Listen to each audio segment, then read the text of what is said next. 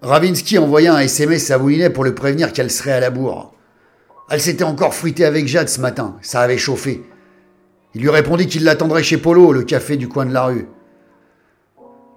Moulinet faillit commander un petit blanc mais se ravisa. Il avait promis à Ravinsky qu'il allait faire des efforts, alors ce serait café noir. Polo, le patron du Cani, lui raconta la vie du quartier et ses dernières nouvelles. C'était aussi bien que Facebook. Moulinet demanda à Polo s'il connaissait un certain Émile Gaffaro, leur nouveau client. Polo le connaissait. Ça n'étonna pas Moulinet. Polo lui raconta que ce type en question était un puissant industriel de la région, pété de thunes, qui frayait dans la haute lyonnaise, et que ce n'était pas l'enfant de cœur, qu'il fallait faire attention. Parce qu'apparemment l'homme d'affaires tremperait dans des business immobiliers pas très cachers. Moulinet lui expliqua rapidement, sans entrer dans les détails évidemment, qu'il devait retrouver son gamin, qui s'était fait la malle sans laisser d'adresse, et que le vieux s'inquiétait pour lui.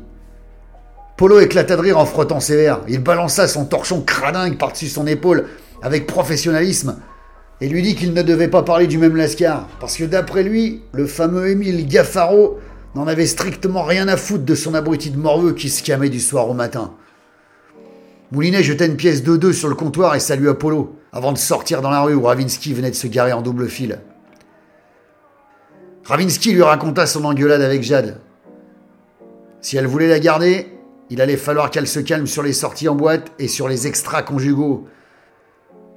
Qu'est-ce qu'il pouvait bien lui dire? Il était bien le dernier sur la liste à donner des conseils.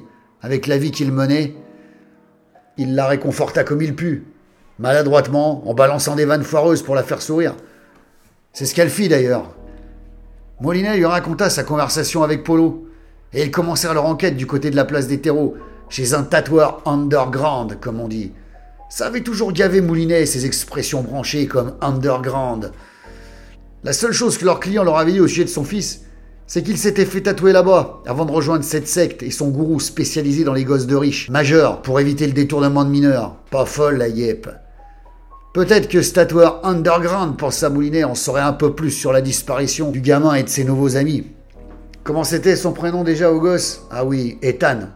Ethan. Son vieux avait dû trop regarder Mission Impossible avec Tom Cruise. Quelle connerie tous ces prénoms branchés, se dit Moulinet en allumant une camelle. Ravinsky s'en foutait, elle avait la tête ailleurs. Moulinet continua son monologue, tout seul, sur les prénoms. Mon fils s'appelle Marcel parce que j'ai adoré la môme avec Cotillard. Sérieusement Mais putain, les gens sont dingues.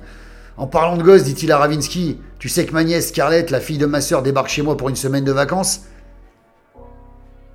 je vous laisse deviner pourquoi ma nièce s'appelle Scarlett. Évidemment, ma sœur avait kiffé autant n'importe le vent. Quelle connerie, quand je vous dis que les gens sont dingues. Il avait complètement oublié que sa nièce venait chez lui. Une semaine avec une gamine de 18 piges, aussi chiante que sa mère, se dit Moulinet, ça promettait. N'empêche qu'il l'aimait bien, cette casse-bonbon. Ravinsky aussi l'adorait, et la gosse ne jurait que par elle. Les deux ensemble le rendaient dingue. Putain, ça allait être une longue semaine.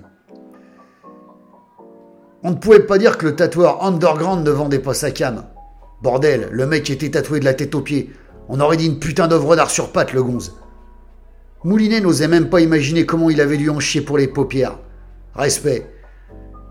Plusieurs personnes étaient là en train de se faire tatouer dans des fauteuils, des jeunes, des vieux, des filles, des garçons, monsieur tout le monde, quoi. Moulinet n'avait absolument rien contre les tatouages, mais il n'avait jamais ressenti le besoin de s'en faire faire un. Il avait bien trop peur d'avoir mal. Le tatoueur les reçut assez froidement. En plus, avec ces masques à la con, on n'arrivait plus à appréhender les attitudes des gens. Putain de virus, jura Moulinet, ça va durer encore combien de temps cette connerie? Le mec a bien vu qu'il n'était pas là pour se faire tatouer, mais pour poser des questions sur ses clients, et en général, et en général, personne n'aime ça. Évidemment, quand ils ont posé la question, le mec ne connaissait pas Ethan.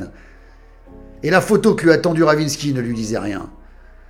Ensuite, il nous a demandé de foutre le camp de chez lui, qu'il n'aimait pas les poulets, et encore moins les détectives, qui sont des flics au rabais. Et Ravinsky s'est intéressé à son travail. Il lui répondait du bout des lèvres.